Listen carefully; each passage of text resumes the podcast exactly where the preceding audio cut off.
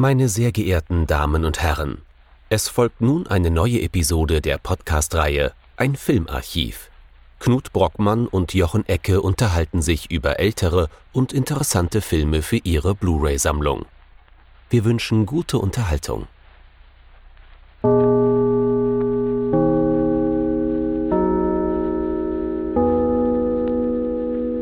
Hallo Knut. Hallo Jochen und hallo liebe Zuhörerinnen und Zuhörer zu einer neuen Folge von unserem Filmarchiv. Wir haben den Horror-Oktober und dementsprechend willkommen zu einer weiteren schreckhaften oder schrecklichen Folge, wie auch immer, aber vor allem zu einer Folge, in der wir zumindest in der Vorbereitung dank des Films auch viel gelacht haben. Denn wir befinden uns nicht nur in den fernen Weiten, das heißt in einem Kino, das schon nicht mehr existiert, das Hongkong-Kino, und äh, wir haben uns einen Film angesehen, der 1985 aus sehr viel Schrecken, sehr viel komödiantischen Sinn gezogen hat. Was haben wir uns denn angeschaut, Jochen? Es soll gehen um, ähm, jetzt wird's wieder schwierig, Gong Si Sin Sang äh, im Westen Mr. Vampire von, wie du schon gesagt hast, 1985 Regie führte Ricky Lau. Allerdings ist der Film auch immer ganz stark assoziiert mit Sammo Hong, dem großen Sammo Hong.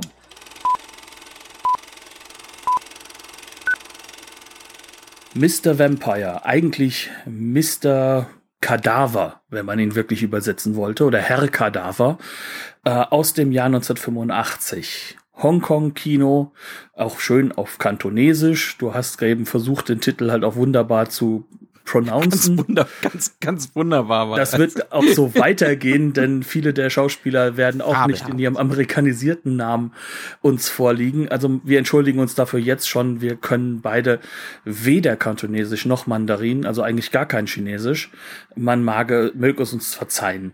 Aber es ist ein Film aus der, kann man schon sagen, Hochphase des, des, des New Hong Kong Cinema, der zweiten neuen Welle, kann man schon sagen fast. Das heißt also, er ist ein Film, der eigentlich für uns jetzt mal am Anfang wahrscheinlich etwas normal vorkommt, aber in Wirklichkeit radikale Umformungen auch im Hongkong-Kino mit vorgenommen hat. Weswegen eigentlich ganz gut passt, denn äh, das fällt einem beim Schauen noch gar nicht auf, denn wir haben es erst einmal ganz grundsätzlich mit einer abstrusen und durchaus auch lustigen Handlung zu tun, oder Jochen? Ja, und auch mit, mit, einer irrsinnig unterhaltsamen, ne? Also das ist ein wahnsinnig unterhaltsamer Film. Ähm, das, das war jetzt aber trotzdem so mein Cue, hier eine Inhaltsangabe zu geben. Ne? Den Versuch mhm. zu starten, ja. Ich glaube, das ist einfacher als bei Chao Haag, wenn wir uns jetzt hier mit Sammo Hong und Ricky Lau bezeichnen. Also, die sind das ist einfacher, glaube ich.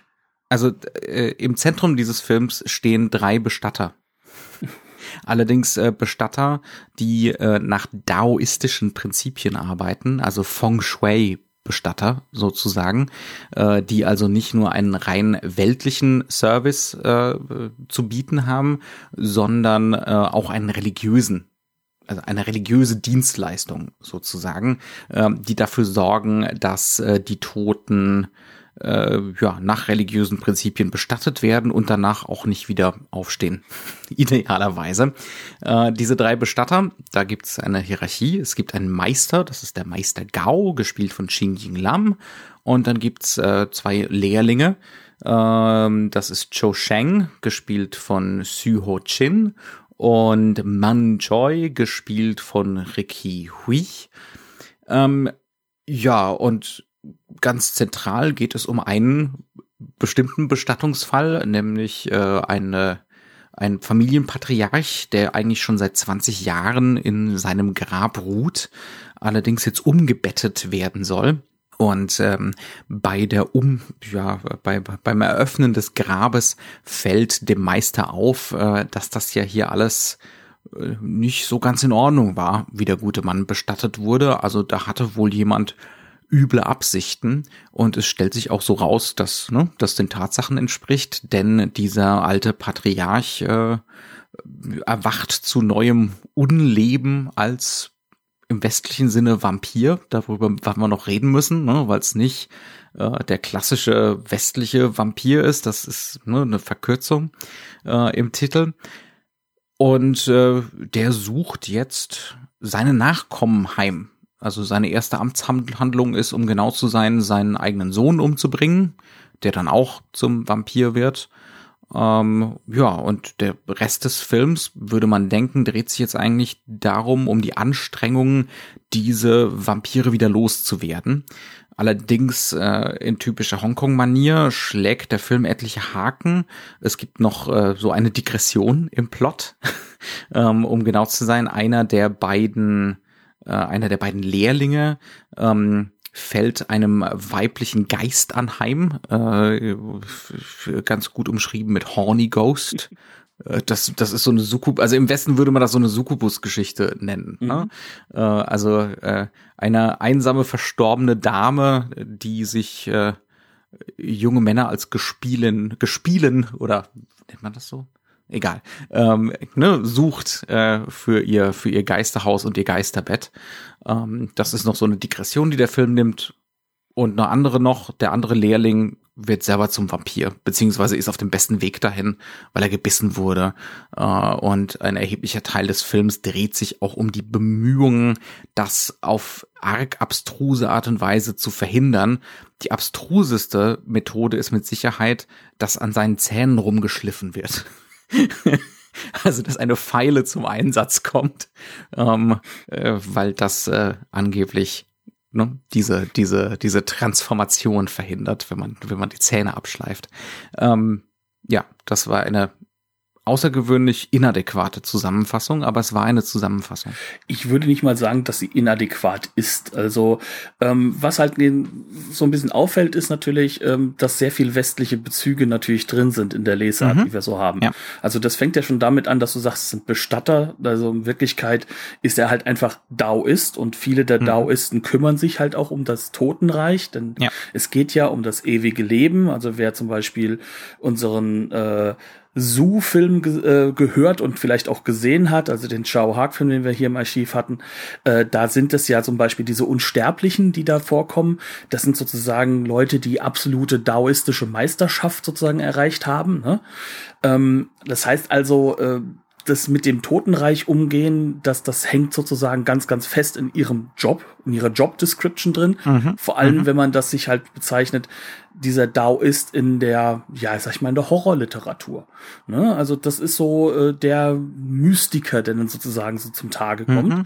Und das ist so eine Figur, die definitiv ähm, unglaublich wichtig ist, wo man auch nicht ganz versteht, was er da macht. Also um genau zu sein, ist das so eine Vermengung von diesem philosophischen Daoismus, den ich gar nicht als vage verstehen zu wollen vollständig und halt eben sehr viel von diesem ganz frühen Schamanismus, der sozusagen mit eingesammelt wurde in den frühen religiösen Tagen davon. Und ähm, das kommt halt diesen Horrorgeschichten immer wieder vor. Und mhm. äh, du, diese beiden Figuren, die wir jetzt da haben, diese Gegenspieler, das sind sozusagen zwei klassische Figuren aus diesem Horrorbereich. Das ist diese hüpfende Leiche. Also das ist so eine Sache, die wir vielleicht noch gar nicht so erzählt haben. Diese Leichen laufen nicht, sondern sie mhm. hüpfen und haben so die auch, Hände vor sich. Auch der Patriarchenvampir ist meistens hüpfend unterwegs. Genau. Und das ähm, ist schon ja. Jahrhunderte alt, ist das Glas klar, warum. Und die Logik ist nicht ohne. Die versteifen ja. Das können sie nicht mehr so laufen. Ne? Mhm. Aber sie sind halt auch nicht wirklich tot. Das heißt also, sie gehen auch nicht in diesen Kreislauf der Wiedergeburt hinein, sondern sie hängen halt sozusagen noch fest. Und äh, was in diesem Film ja auch erwähnt wird und was halt auch eigentlich so, ein, so eine klassische Motivik ist, das liegt mhm. daran, dass sie ihren letzten Atemzug nicht gemacht haben. Ne? Genau, also sie, also sie haben eingeatmet aber nicht ausgeatmet. Also sie, sie hängen noch in dieser sterblichen Welt drinne, weil sie da auch verbleiben wollten. Ne? Also weil sie eben, du hast es im Vorgespräch genannt, ne? ähm, so, weil sie nicht bei sich waren, sondern äh, bei ihren weltlichen Geschäften. Und ich glaube, Geschäfte ist da tatsächlich das richtige Wort, denn dieser Patriarch wird immer wieder assoziiert mit äh, Kapitalismus Genau. Und dem Westen. Ne? Also das ist von vornherein, wird diese Familie, die da von diesem Fluch, wenn man das so nennen mag, befreit werden soll, äh, immer wieder als sehr stark verwestlicht gezeigt. Ja, und der äh, Großvater mag vielleicht nicht verwestlicht gewesen sein, der ist noch in der anderen Dynastie, in der vorherigen. Wir befinden uns jetzt in der ersten Republik. Das heißt also direkt nach der Qing-Dynastie, also der ähm, Dynastie ähm, der Mandschurei, also wo die mhm. Mandschurei die Macht hatte. Ähm, und äh, der hat halt auch schon einfach die Leute ausgenommen und der der Dao ist oder der Feng Shui Meister, der vorher da war oder Feng Shui, ich weiß nicht mehr, wie das ausspricht.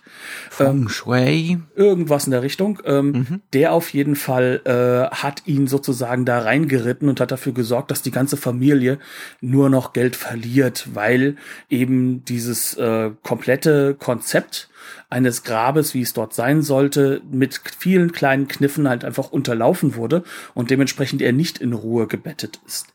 Aber das, was hinzukommt, ist trotzdem, dass er nicht ausgeatmet hat. Also sozusagen, mhm. also ich habe mir das jetzt so erklärt, das hat so ein bisschen so dieses äh, dieses äh, Yin und Yang Ding, was halt im Daoismus immer wieder vorkommt, dass du halt eben nicht nur das eine, sondern auch immer die andere Seite dazu denken musst. Das heißt, wenn du eingeatmet hast, musst du auch ausatmen, um bei mhm. dir zu sein, um halt sozusagen mhm. in dieser fast transzendentalen Form sozusagen sein zu können, die halt diese Ruhe bedeutet und nach der er auch irgendwo gestrebt wird. Und genau das hat er halt nicht. Und dementsprechend mhm. kommt er wieder. Und, er hat die Welt äh, bei sich behalten. Genau. Die materielle Welt. Ne? Und dementsprechend ja. möchte er eigentlich in dieser Welt weiterleben. Und mhm. das kann er nur, indem er den Leuten das Key wegnimmt, also diese Lebensenergie. Mhm. Und genau das Aber tut auch, er.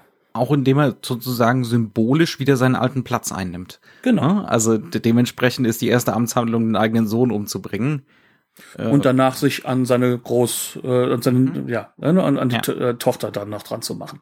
Mhm. Also das heißt, er möchte eigentlich die Leute umbringen, die sozusagen seine Nachfolger sind. Ne? Mhm. Das ist ähm, eine Motivik, äh, da können wir mit Fug und Recht sagen, die wird mit Sicherheit auch westliche Bezüge haben, denn mhm. der Vampir ist schon mitgedacht. Ne? Also eigentlich ist das ja ein Wesen, der sticht mit seinen Händen die, die Leute zu Tode. Ne?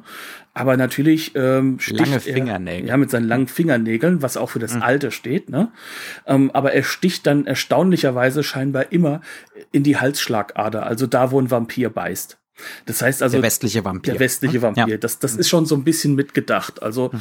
diese diese Vermengung und diese Motivvermengung, die ist ja nichts Neues ähm, obwohl jetzt zu diesem Zeitpunkt 1985 eigentlich jetzt erst wieder diese diese hüpfenden Leichen so eine richtig große Renaissance haben. Ähm, aber wir kennen das zum Beispiel äh, mit der Legend of the Seven Golden Vampires von Hammer Studios und Shaw Brothers, die da zusammengearbeitet haben, mhm. wo Dracula auf solche hüpfenden Leichen. Das trifft. war dann in den 60ern, ne? wo es dann diese ersten Crossovers gab. Genau, ja. und wo halt im Endeffekt ja auch noch das alles fest in der Hand von den Shaw Brothers gewesen ist, also von diesem, mhm. diesem ganz großartigen riesigen, riesigen Studio in dieser eigentlich ziemlich kleinen Stadt, die eine Wahnsinns-Output hatten.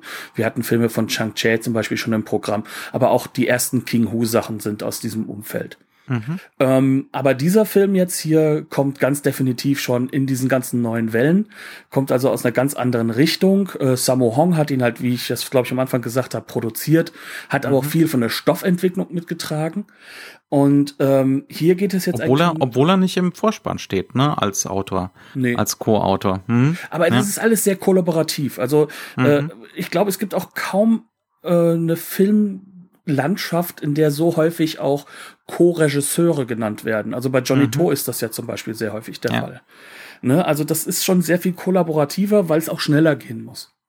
Ja. Und außerdem hat Sammo Hong sozusagen die Grundidee schon 1980 umgesetzt gehabt. Ich habe mir den Film extra nochmal angeschaut mit ähm, entweder heißt er Spooky Encounters oder äh, Encounters of the Spooky Kind, ähm, wo er das erste Mal da auch als Mithauptdarsteller diesen diesen hüpfenden Figuren da begegnet, diesen mhm. hüpfenden, äh, ich nenne sie jetzt wo, wo er das erste Mal versucht, auch diese Horrorgeschichten zu vermengen mit komödiantischen Elementen, ne, wenn genau. ich das richtig verstanden habe. Ja. Auch mit ja. seinem typischen komödiantischen Element. Ne? Also er ist ja genauso wie Jackie Chan auch durch Yuan Wu Ping äh, sozusagen auf die Leinwand so ein bisschen mit gehievt worden und mhm. der hat schon sehr stark und sehr häufig dieses komödiantische drin gehabt. Also mhm. auch wenn er sozusagen auch sehr stark protegiert wurde von King Hu. Mhm.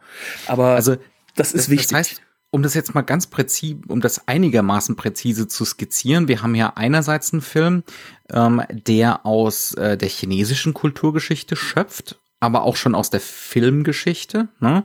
also der sozusagen alte Geistergeschichten verarbeitet, das zum Beispiel ähm, von, von der Dame, der Geisterdame, die junge Männer ins Geisterbett zieht. Das ist das ein ist ganz typisches sehr, sehr, Motiv. Ein ganz, ein ganz klassisches Motiv. Mhm, Geistermotiv äh, in, der, in der chinesischen Kultur.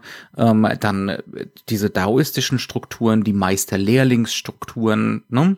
Ähm, das auf der einen Seite, der aber diese Motive und diese Geschichten äh, ganz bewusst vermengt, synthetisiert mit westlichen Elementen. Ne?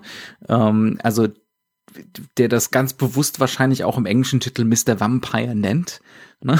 ja. obwohl es im, im engeren Sinne keine Vampire sind. Ja, es sind ähm, sogenannte Yang-Shi eigentlich. Ne? Ja, das ist was wo, Eigenes. Ja, wo, wo genau dieses Zusammenfließen der Motive gewollt ist. Ähm, wo auch der Gothic-Einfluss ne, des westlichen Gothic durchaus gewollt ist. Es sind sogar direkte Dracula-Zitate drin. Also wir sehen dann irgendwann zum Beispiel, der, der Patriarch muss sich regenerieren und äh, dazu werden dann Ratten ausgesaugt ne, oder gegessen. Ähm, und das ist ein direkt, ne, direkt Zitat von Bram Stoker zum mhm. Beispiel. Also vom Original Dracula-Roman. Das heißt also, ne, diese Vermengung ist gewollt, ähm, aber zum anderen auch dieses Reagieren auf die eigene Kulturgeschichte und die eigene Filmgeschichte, wie, was du immer so gerne re rekonfigurieren nennst. Ne? Ja, also es ist im Kern ist es das, was im Zentrum steht. Und das Ganze ist sehr, sehr bewusst gemacht. Also man mhm. könnte schon fast den Begriff der Postmoderne in den Vordergrund heben, ohne dass mhm. man jetzt aber sagen könnte, dass das jetzt diese Form von zitathafter Postmoderne ist, sondern mhm. es geht hier auch durchaus auch um, um Politisches und um auch die, ja. die eigene Politik, sage ich mal, und die, das eigene Dasein.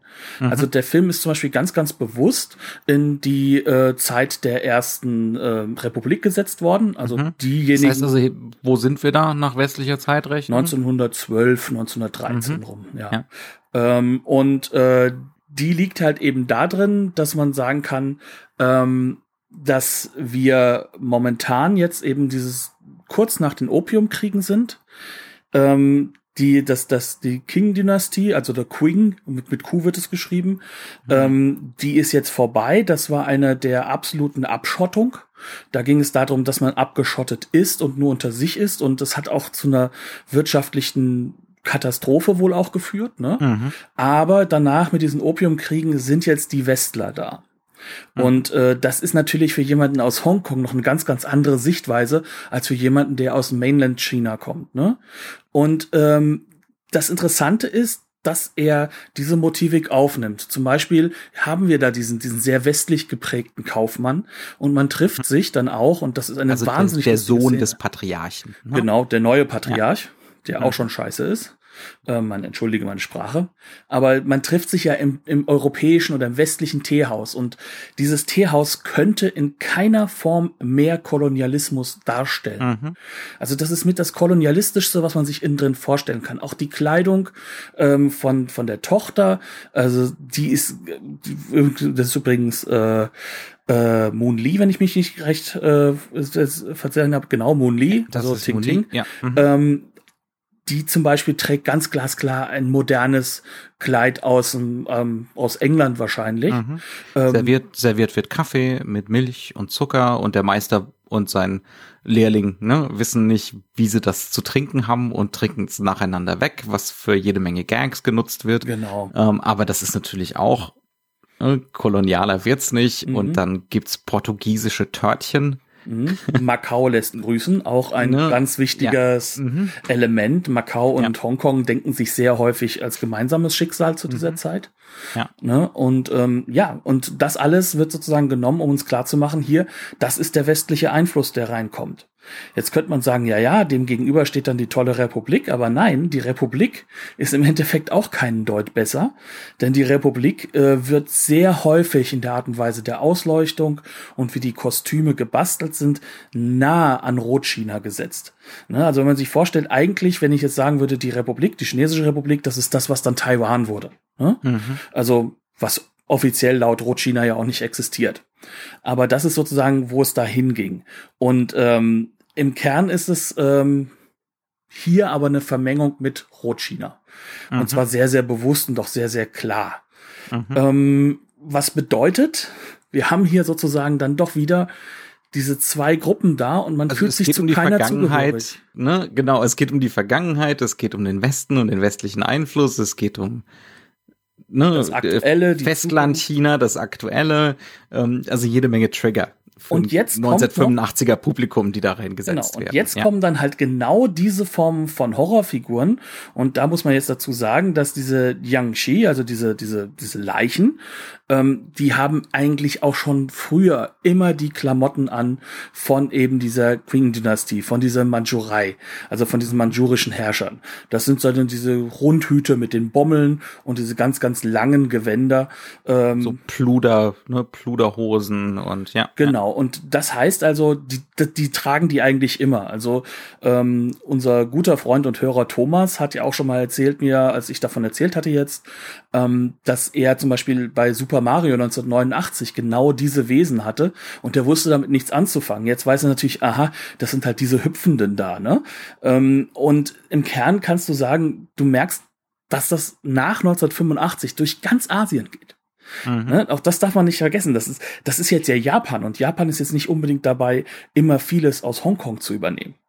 Ähm, aber hier ist was übernommen. Das heißt also, das, das mhm. trifft auch einen Zeitgeist. Das ist ein enorm einflussreicher Film. Ne? Also man, man würde das gar nicht so ahnen, während man den guckt, weil man den einfach als unglaublich unterhaltsame Horrorkomödie ne, sieht und ja, ja. Aber das Wichtigste ist, und das ist das, was ich zentral finde, das heißt also, das sind die Geister aus der Vergangenheit, die ich rief, und die sind ja noch schrecklicher. Das heißt mhm. also, wir haben es hier eigentlich mit einem mit einem Film zu tun, der auf eine unglaublich lustige Art und Weise, mit aber auch ein paar richtig ordentlichen Horrorszenen, so, so, so ein, ja, so ein Gefühl von, ich gehöre ja nirgendwo richtig hin. Between a rock and a hard place die ganze Zeit genau. inszeniert. Und das, ne? das trifft also, natürlich vor allem die junge Generation. Mhm, also einerseits ähm, so ein man kann nicht in die Vergangenheit komplett und dieses Traditionelle, auch wenn der Film immer wieder damit flirtet. Also es ist zum Beispiel so, der Meister wird als, da haben wir uns auch lange drüber unterhalten, ne, im Vorgespräch, der Meister wird einerseits schon als ähm, Autoritätsfigur ne, dargestellt und er hat es auch verdient, diese Autoritätsfigur zu sein. Das heißt also, er hat immer tatsächlich die richtige Lösung parat, um gegen diese Vampire in Anführungszeichen vorzugehen. Ähm, er weiß da absolut, was er tut. Aber andererseits äh, ne, wird das Ganze so ein bisschen äh, unterspült. diese Autorität, einfach dadurch, dass er auch immer mal wieder ein Idiot ist.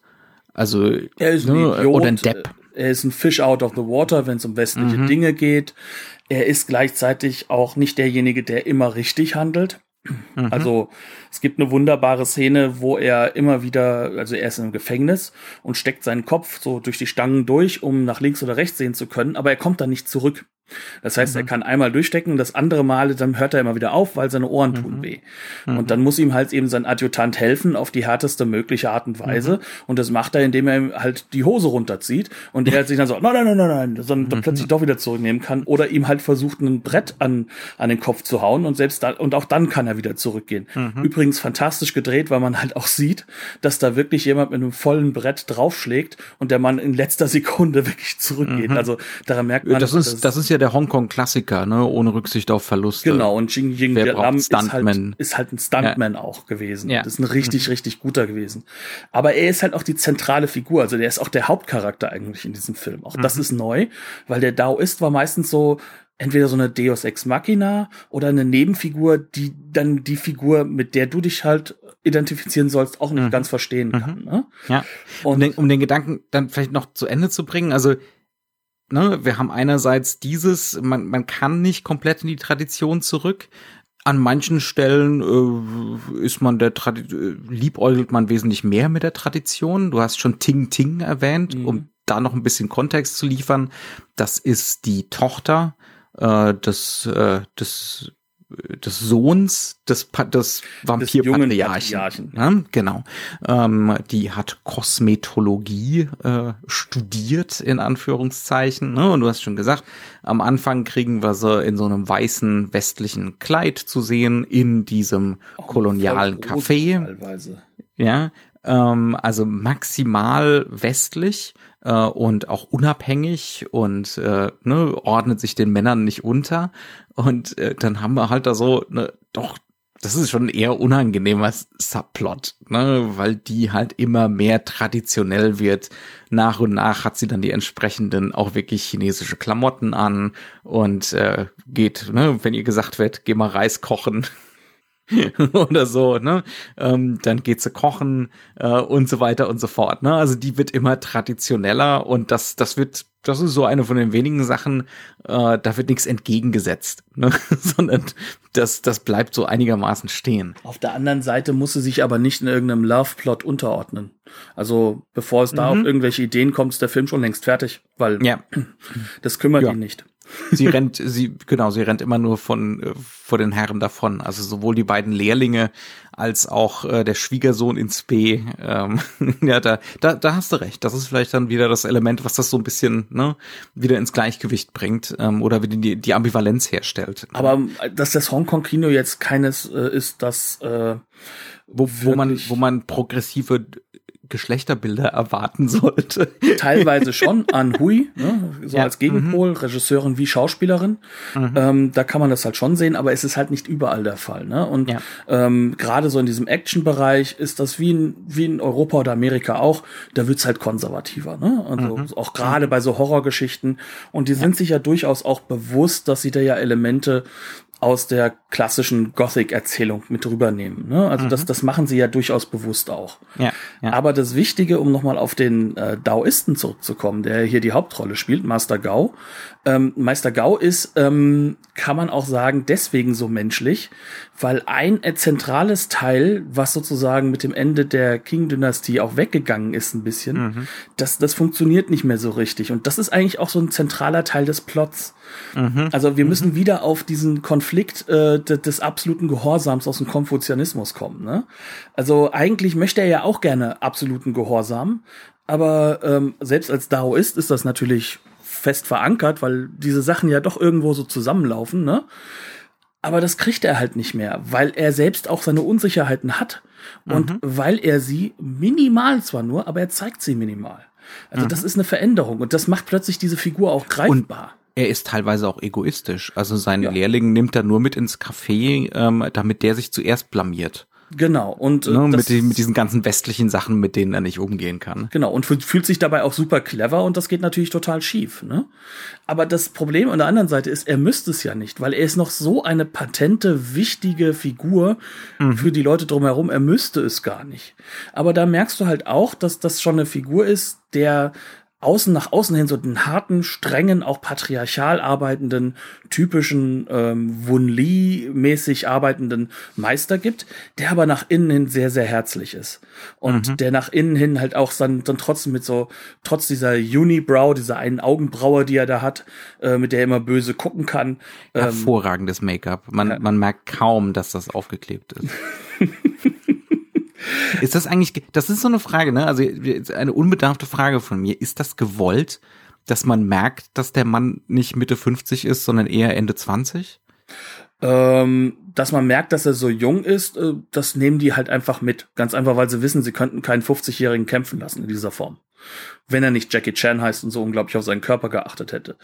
Ähm, was wichtig ist, ist, ähm, da kommt diese Peking-Oper-Tradition mit rein. Mhm. Ähm, und die ist ja in diesem Film halt auch ein paar Mal sehr, sehr bewusst eingesetzt. Es gibt ja sogar Peking-Oper-Zitate, ne, als, als Comedy-Szenen.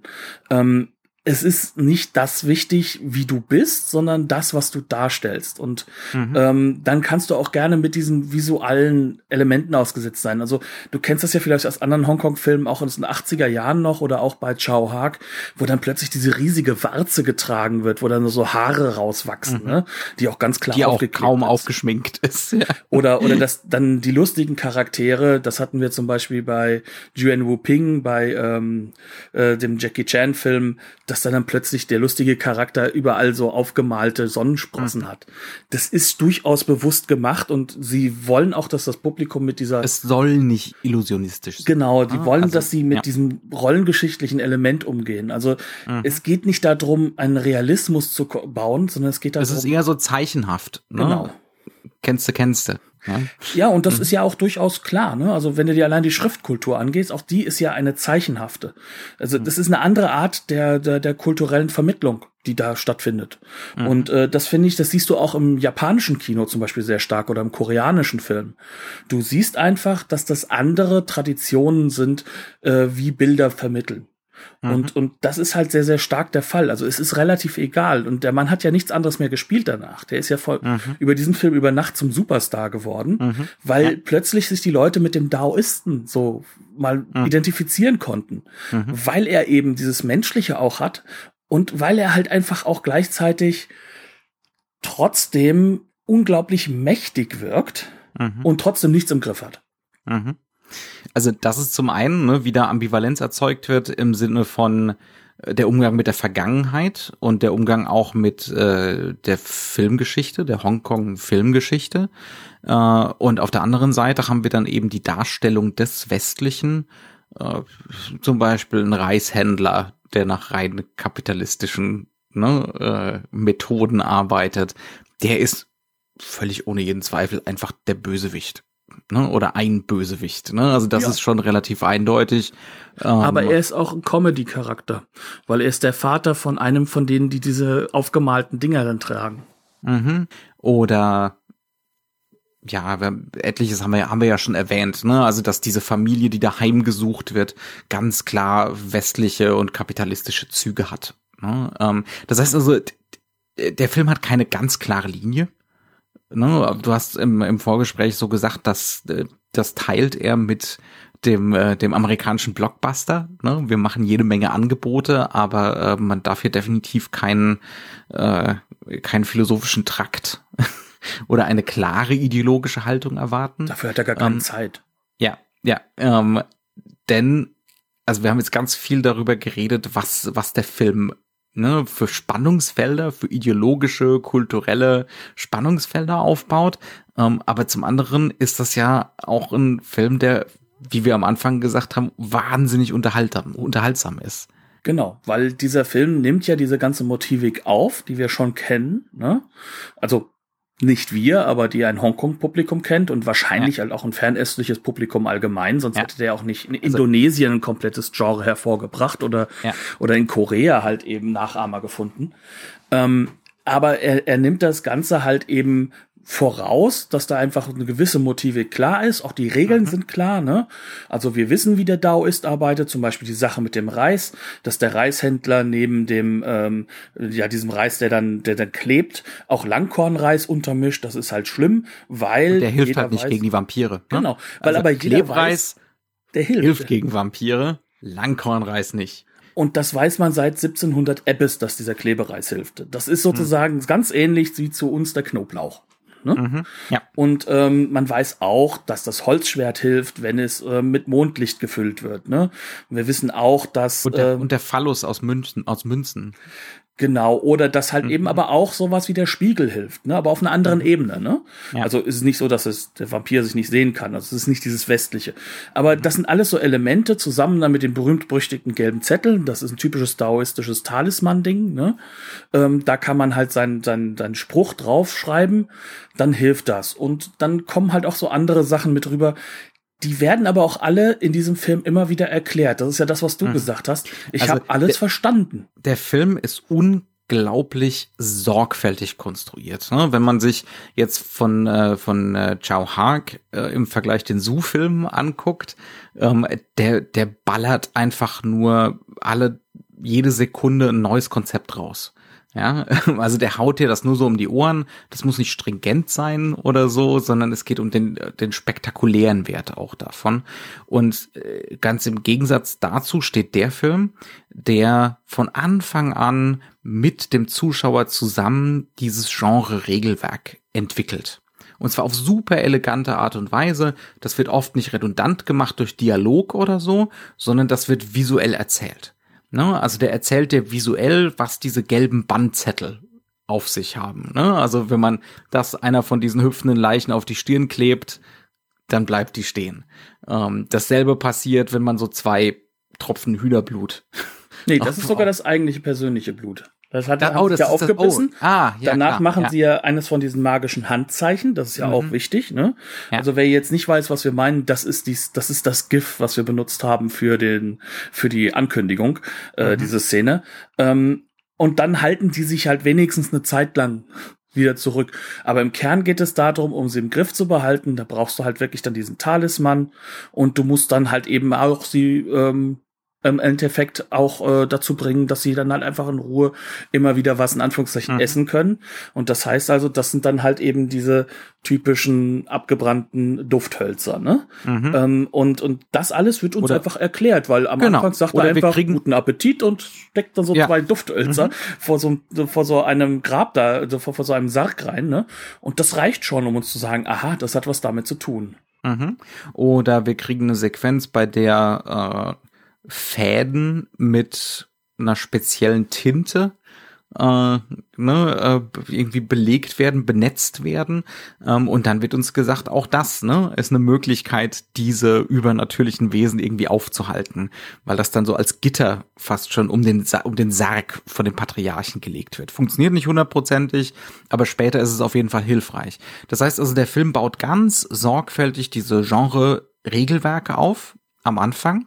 Und dann geht's darum, die zu, die zu variieren. Ne? Also da möglichst fantasievolle Variationen zu finden und damit Gags aufzubauen auch. Also ne, gegen Ende des Films wissen wir zum Beispiel, dass diese Fäden, wie diese Fäden funktionieren.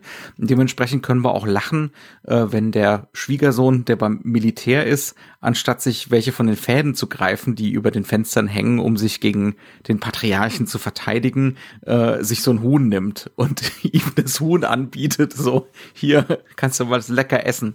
Ähm, also, ne, äh, also, dass wir sozusagen diesen, diesen Vorsprung an Wissen äh, die von äh, daoistisches Wissen sozusagen haben. Ja, ne? Das ist so dieses Oder, Volkstümliche, ne? Also mhm. das ist zwar daoistisch, aber aber das ist Klar. dieses Volkstum Daoismus ja. so aus diesem, ja. also du kannst dir vorstellen, das ist so wie das Christentum tradiert wird, zum Beispiel bei äh, Gebrüder Grimm, ja, also so in der Art und mhm. Weise. Ja, ja. Ähm, aber also daraus baut der Film ganz viel auf.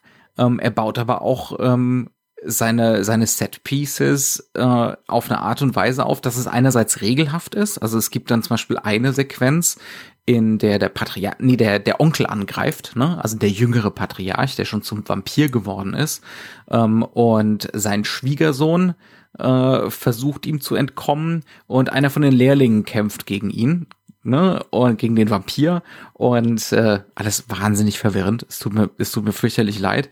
Ähm, aber es kommt dann immer wieder zu Verwechslungen. Also, ne, dass der Vampir mit dem Schwiegersohn verwechselt wird. Und daraus waren ständig die Gags aufgebaut. Ne? Immer so kaskadierende Gags auf dieser Ebene von, ist es jetzt der Vampir oder ist es der Schwiegersohn? Aber das wird natürlich auch gleichzeitig auf einer äh, thematischen Ebene wirkungsvoll.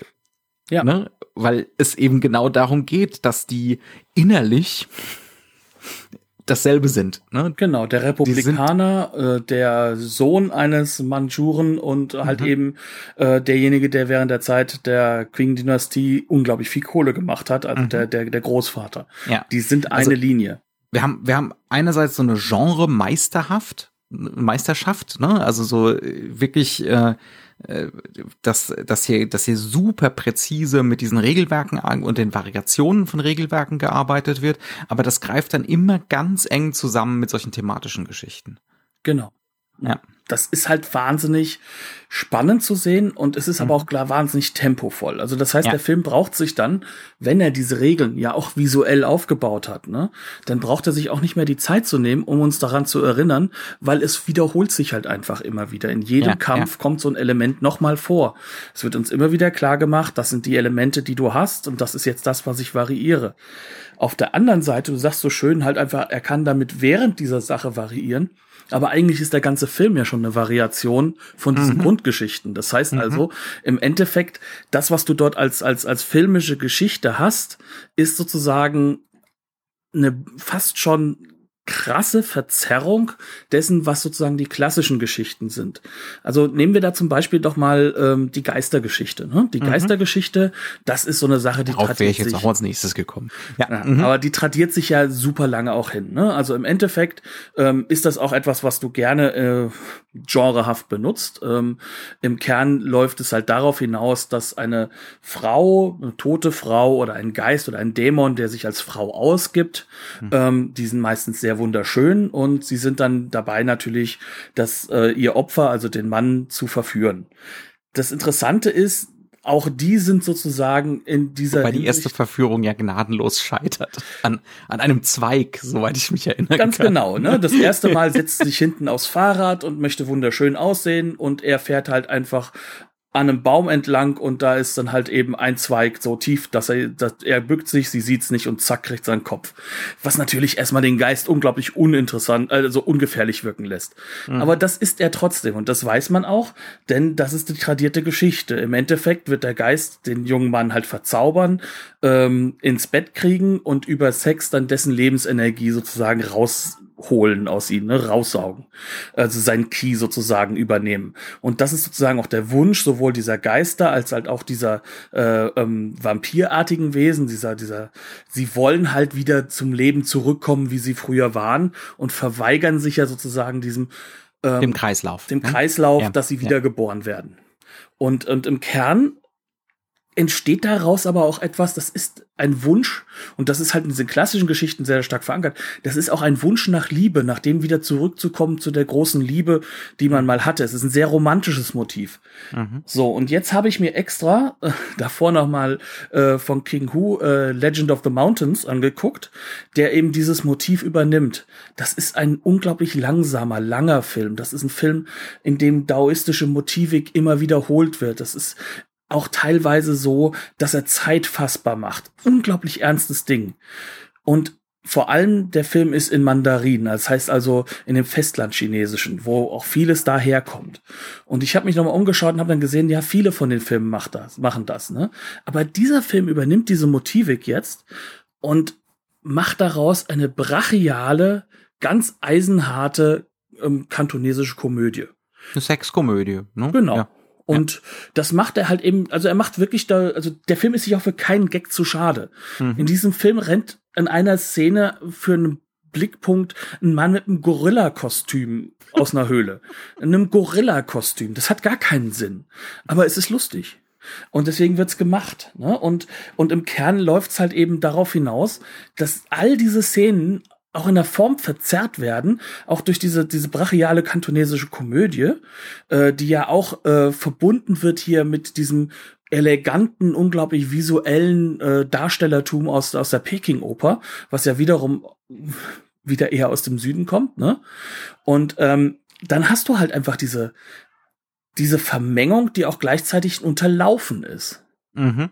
Mhm. Und das ist, glaube ich, das, was man äh, nicht unterschätzen darf. Das also es ist so ein, es ist so ein ständiges Hin und Her, ne? Also wo diese, wo diese Sequenzen mit dieser Geisterfrau tatsächlich als schon unheimliche romantische Geistergeschichte funktionieren. Ne? Also sie wird als verführerisch inszeniert, als wunderschön, als traurig. Ähm, das spielt, wer, was, wie heißt die Schauspielerin nochmal? Die, spielt das auf jeden Fall äh, wahnsinnig charismatisch auch, ne? wie sie das macht. Ähm, aber äh, dann wird's halt binnen Sekunden wieder eben auf die in Richtung Sexkomödie rübergezogen, ähm, weil, ne, weil der, äh, weil der Lehrling dann am ganzen Körper übersät ist äh, von, auf Englisch nennt man es Hickey. Wie nennt man es denn auf, auf, äh, auf Deutsch? Boah, du fragst mich Dinge. Mir, mir mangelt es an einem, wer's, wer's, wer den Begriff nicht kennt, kann es gerne nachschlagen. Ne? Also äh, es ist dieses ständige Changieren zwischen ähm, ne, ernst gemeinter Genredarstellung, die wahrscheinlich dann näher an King Hu ist, ne? Mhm. und dann und dann wechselt es in sowas Brachiales rüber. Ähm, das ist zum einen fantastisch.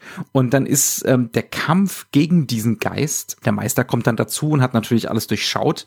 Ähm, möchte, eine der, möchte sie exorzieren. Also das heißt, mhm. er würde sie für ewig abbinden aus diesem ja. Kreislauf. Also sie würde nie wieder eine Chance haben, wiedergeboren zu werden. Mhm. Ähm, das ist dann auch einer der wenigen Momente im Film, wo der Stil nicht ganz und gar im Dienst der Unterhaltung steht. Ja, also wo Stil tatsächlich greifbar wird. Auch hier wieder, das ist ein äh, in Kamera und Schnitt ein meisterhaft inszenierter Film, ähm, der da, hier gibt es zum Beispiel keine einzige Einstellung, die unnötig wäre. Also jede Einstellung hat einen kausalen Zweck. Also äh, der, der Herr Lau benutzt, ähm, benutzt die Kamera und Schnitt nicht rein zur Dynamisierung, wie es oft mal in Hongkong der Fall ist, ne? ähm, wo es um Rhythmus und Dynamik geht. Ähm, das macht er fast gar nicht. Ne? Also das ist so eine ziemliche Eigenart bei ihm wahrscheinlich. Ähm, aber hier wird dann tatsächlich sowas wie Schnitt spürbar, weil es dann um verschiedene subjektive Blicke auf diese Geisterfrau geht. Ne, der Meister hat das natürlich durchschaut und er sieht das Monster äh, der Lehrling aber nicht. Äh, und der Lehrling äh, nimmt dann den Meister, äh, weil er verzaubert wird von der Geisterfrau, ähm, als, äh, als den Schwiegersohn war in Uniform, ne, der versucht, die Frau zu ver vergewaltigen und solche Geschichten. Ja? Ähm, also da wird dann, wird dann plötzlich so ein also durch die vielen Schnitte und durch die wirklich meisterhafte Kontrolle von Point of View und von Subjektivität, ne? Wird dann so ein Stil spürbar, aber über weite Strecken des Films nicht. Es ist ein Stil, der wirklich also super präzise ist, aber über den es wahnsinnig schwer ist zu reden. Ja, aber was man vielleicht machen kann, ist mal das zu zeigen, in was für einem Umfeld dieser Stil entwickelt wird. Also das ist ja ein Stil, der erfordert sehr, sehr viel planvolles Umgehen. Ja. Und wir reden hier über eine Industrie, in der teilweise auch fantastische Meisterwerke, wie zum Beispiel die Once Upon a Time in China Filme, angefangen werden zu drehen, obwohl der Dialog noch nicht mal geschrieben ist. Weil man dieses Tempo gehen muss, weil man keine Zeit hat um sich damit auseinanderzusetzen, mhm. dass man erstmal den Dialog hinkriegt, dass man das vorbereitet und dann geht dieser Film hin und der ist nach Shooting Script ausgearbeitet. Das ist so präzise gemacht, wie es äh, in New Hollywood der Fall gewesen wäre bei den späten New Hollywood Leuten, bei bei Steven Spielberg zum Beispiel. Ne? Das das heißt also, dieser Film ist auch teilweise so gedreht, dass der gar nicht anders geschnitten werden kann, als er geschnitten mhm. wurde, zum Beispiel. Ja. Ja. Was ja zum Beispiel ein Gegenpol ist zu dem, was ein Chow Haag macht, der einfach eine Szene fünf, sechs Mal dreht. Also der dreht nicht eine Szene mit 20 Kameras, kann er sich nicht leisten, will er auch gar nicht, aber er dreht sie halt mehrfach und dann verschneidet er halt auch seinen Rhythmus. Auch weil er es muss und weil Chow Haag natürlich noch viel, viel mehr unterbringen möchte an, an Inhalt. Aber ähm, das ist in diesem Film, das ist schon das Erstaunliche, wie kontrolliert der gemacht ist. Mhm. Und, Die Schnitte sind ähm, wirklich immer und dann und dann und dann und dann. Da ist überhaupt, da ist meistens kein Gramm Fett dran. Ne? Und das, obwohl er ein Riesentempo hat auf der einen Seite. Mhm, ne? ja. Und obwohl er halt auch durch seine High-Key-Ausleuchtung eigentlich auch die Gefahr hat, dass du ja was sehen könntest, was du nicht sehen solltest. Aber er versteckt einfach die Dinge nicht, sondern er verlässt sich da dann auf die herausragende Kampfchoreografie zum Beispiel, mhm. um diese Tiefeninszenierung hinzukriegen. Und darauf, dass seine Schauspieler natürlich unglaublich gute Körperdarsteller sind. Das heißt also, mhm. die können halt auch körperlich wahnsinnig viel. Und dann kannst du halt auch über die tiefen Inszenierung zwei Leute das Gleiche die ganze Zeit machen lassen, ohne schneiden zu müssen, um darzustellen, dass, dass der eine den anderen jetzt körperlich kontrolliert, wie in einer der Comedy-Szenen. Ähm, und das sind halt so Sachen, das, das ist gar nicht mal, also das fällt nicht auf, weil es so locker von der Hand wirkt, aber das ist wahnsinnig schwer zu inszenieren mhm. und auch fordert unglaublich viel von allen, vom Kameramann, von äh, denjenigen, die die Sets gebaut haben, bis hin zu den Schauspielern. Mhm. Und es funktioniert hervorragend im Film. Das mit einem Tempo und ähm, mit einem, also einem Story-Tempo, dass man eigentlich auch gar nicht dazu kommt, das sich zu betrachten, sondern man ist die ganze Zeit mit der Komödie beschäftigt mhm. und mit dem, was man lachen kann und manchmal halt auch mit einem kleinen Schock, ne, weil ein paar Horrorszenen sind ja auch drin. Ja, ja. Und ein paar, ein paar wirklich handfeste. Mhm. Ne? Also das ist halt auch wieder dieses mit mittlerweile überrascht es mich nicht mehr so sehr, je, je mehr ich davon sehe, ne, ähm, äh, diese, diese krassen Moduswechsel. ne, dass wir wirklich von der Komödie in so einen Horrorfilm gehen. Also diese hüpfenden Leichen, die sind tatsächlich teilweise sehr unheimlich. Ja, weil er also, weiß, wie er es inszenieren muss. Ja, ja. Weil er die genau die richtige Zeitlupe auch teilweise dafür findet. Mhm. Und weil sie halt eben ja auch dann von hinten kommen, von der Seite kommen und du, du bemerkst halt nicht, woher sie kommen. Ja, also da sind auch ganz viele Sachen, die dann auch wirklich so nach Horror inszeniert sind. Also ich denke da zum Beispiel äh, an so einen Moment, nachdem der junge Patriarch als Vampir das erste Mal wieder aufgestanden ist und irgendwie verschwunden ist. Ne? Die sind im Innenhof äh, vom Haus dieser Familie. Ähm, oder nee, ich glaube, das ist sogar irgendwo beim Militär. Ne? Ja, da ist die Folterbank da, im Gefängnis, genau. Ja. Und er ist verschwunden und dann kommen wirklich die Horrorinszenierungsmomente, wo wir äh, wo wir einen von den Lehrlingen sehen, äh, selektiver Fokus, das heißt also, ne, wir, wir sehen die Umgebung kaum, ähm, es ist eine, eine Kamerafahrt, wo wir ihn frontal sehen und wir bewegen uns mit ihm geradeaus, ne, aus der Raumtiefe raus. Wir wissen nicht, was hinter der Kamera ist, ne, wir wissen nicht, was links ist, wir wissen nicht, was rechts ist. Ähm, also wo dieses Versteckspiel, dieses klassische Versteckspiel des Horrorfilms so gespielt wird, ne? Wo das Wichtige eigentlich ist, was im Off ist und nicht das, was gezeigt wird. Ne? Übrigens aber auch da kommt wieder mit rein, dass sie sich an die Moderne gewöhnen müssen, weil er bemerkt erst ganz spät, dass es ja Lichtschalter gibt. also mhm. so, so als Beispiel, ne?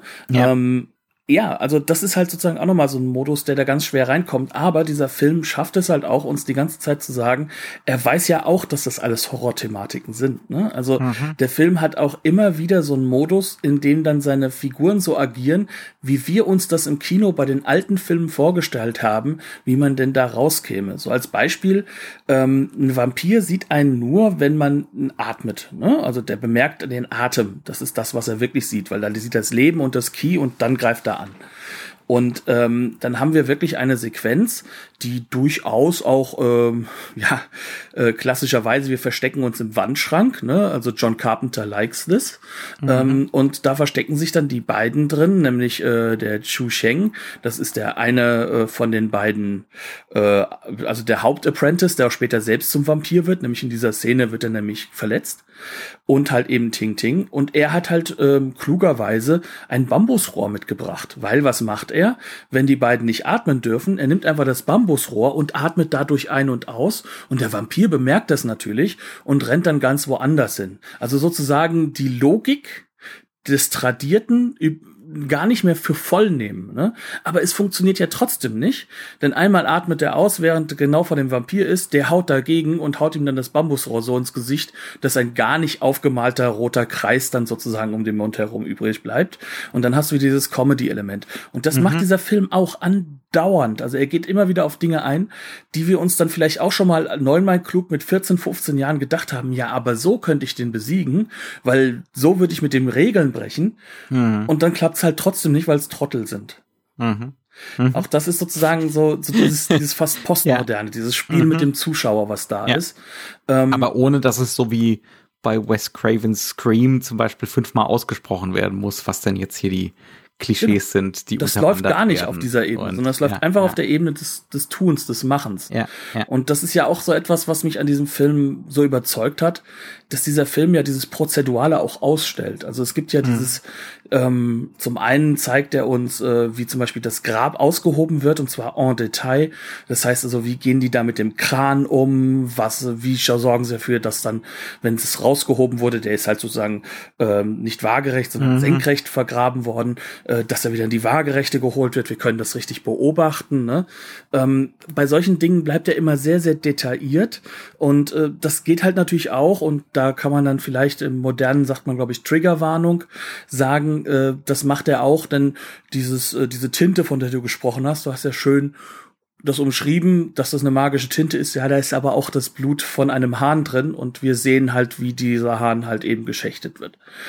Ähm, das heißt also, da nimmt sich auch Hongkong nichts und später macht er das Gleiche halt auch, mit, dass er Innereien aus einer wahrscheinlich echten, aber toten Schlange herauszieht. Das heißt, damit muss man umgehen können. Ähm, mhm. Wer das nicht kann, das sind kurze Szenen, aber ähm, die wirken auf ein westliches Publikum, glaube ich, schon ziemlich heftig. Aber es sind genau diese Szenen, die halt auch nochmal greifbar machen, das Handwerk des Daoisten. Und mhm. dieses Handwerkliche nimmt dem Ganzen halt auch so ein bisschen dieses rein magische. Und das Magische kommt dann halt durch das Übernatürliche mit rein. Aber auch das ist ja wenn wir mal ganz ehrlich sind, es ist nicht mit dem Übernatürlichen im Westen wirklich vergleichbar. Mhm. Ähm, sondern das Ganze steht natürlich in der Tradition, die ähm, die so etwas wie eine echte Magie nicht kennt, sondern das ist, das ist, hat was mit Transzendenz zu tun. Ne? Ähm, aber wie gesagt, das, das sind so diese Punkte, wenn man das so zusammennimmt, dass dieser Film da wahnsinnig vieles auch zeigt und klar macht, soweit, dass wir als Westler das sogar verstehen, was da passiert. Mhm. Aber auf der anderen Seite halt auch gleichzeitig diese Regeln sofort verhohnepiepelt. Aber in einer Art und Weise, dass wir auch verstehen, dass er das macht. Mhm. Das hat schon was ganz Fantastisches. Und das finde ich, macht macht auch klar, warum dieser Film 1985 einfach eingeschlagen ist wie sonst was. Natürlich nicht in Europa oder Amerika. Da waren wir, glaube ich, von unseren ähm, Sehgewohnheiten auch noch nicht so weit. Also nur mal noch weiterhin Headtip Richtung Matrix und Co. Dadurch, dass die diese Sachen rübergebracht haben, diese Art von Kampfchoreografie, haben die auch für uns im Westen ein Publikum, äh, als überhaupt Publikum das was erschlossen. Ja, ja. Genau und auch vieles von diesem ähm, ja, äh, kann Kritiker mystifizieren von Sachen wie zum Beispiel äh, den, den Film von King Hu, hat auch rausgenommen. Das heißt also, du kannst die Hand fester nehmen. Mhm. Ähm, dass man schon sagen muss, das ist auch schon durchaus fantastisch. Ja, ja. Ja, ähm, wir sind, wir sind an unserem Limit angekommen. Ne? Genau. Ähm, wir haben die Blu-ray von Eureka gesehen. Wir, wir regen uns nicht mehr auf. Oder? Warum? Wir, wir treffen jetzt einfach mal die Abmachung. Einfach, wir regen uns nicht mehr auf, dass es nicht in der Hauptreihe läuft, mhm. ähm, sondern als, äh, weil, weil die Gefahr der Unterhaltung gegeben ist, äh, nur bei Eureka Classics, nicht bei Masters of Cinema. Weil bei äh, Billy Wilder gar keine Unterhaltung intendiert ist. Nö, nö, nein, nein, nein. Bei Oder bei King Hu. Mhm, mhm. äh, jedenfalls, äh, sie machen sich trotzdem die gleiche Mühe. International. Die gleiche Qualität. Genau. Um, also das Bild, der Ton, fantastisch. Das ist einfach super. Mhm. Die Extras sind brauchbar, sind sogar manchmal etwas brauchbarer, weil es halt 80er Jahre Sachen sind, da hat man noch ein bisschen mehr. Ja. Also aus der Hinsicht sage ich auch nichts Negatives mehr. Mhm. Und, Kann man also äh, machen. Ne? Kann man sie kommen ja formschön. Mhm. Im Schuber. Ja. Mit tollen, tollen. Das ist natürlich das Wichtigste. Das ist das Wichtigste, dass da Pappe drum ist. Nee, also es sind einfach wirklich ganz fantastisch gemachte Discs und man mhm. kann sehr glücklich sein, dass die diese, sich die Mühe machen und gerade so die Sachen von Sammo Hong, ähm, der hier produziert hat und auch von Jackie Chan jetzt auch aufbereiten. Ich warte jetzt mit, mit wirklicher Sucht darauf, dass sich jetzt vielleicht die früh 80er Jahre Werke auch vornehmen, dass vielleicht auch was von An Hui vielleicht mal kommt. Ne? Liebe mhm. Grüße nach England. Ich würde mich sehr freuen. Äh, in einer richtig tollen, restaurierten Fassung. Das ist schon. Ich bin mir sicher, Sie hören zu. Ganz glasklar. Die sprechen auch alle gut Deutsch. Ja. ähm, nun gut, ne? Äh, das soll es gewesen sein. Bleibt uns äh, gewogen. Wir glauben, wir, wir werden noch mal zurückkehren mit einem Horror-Oktober-Film, wenn alles klappt. Ja, und äh, ja, bis dann. Tschüss und auf Wiederhören. Wiederschauen.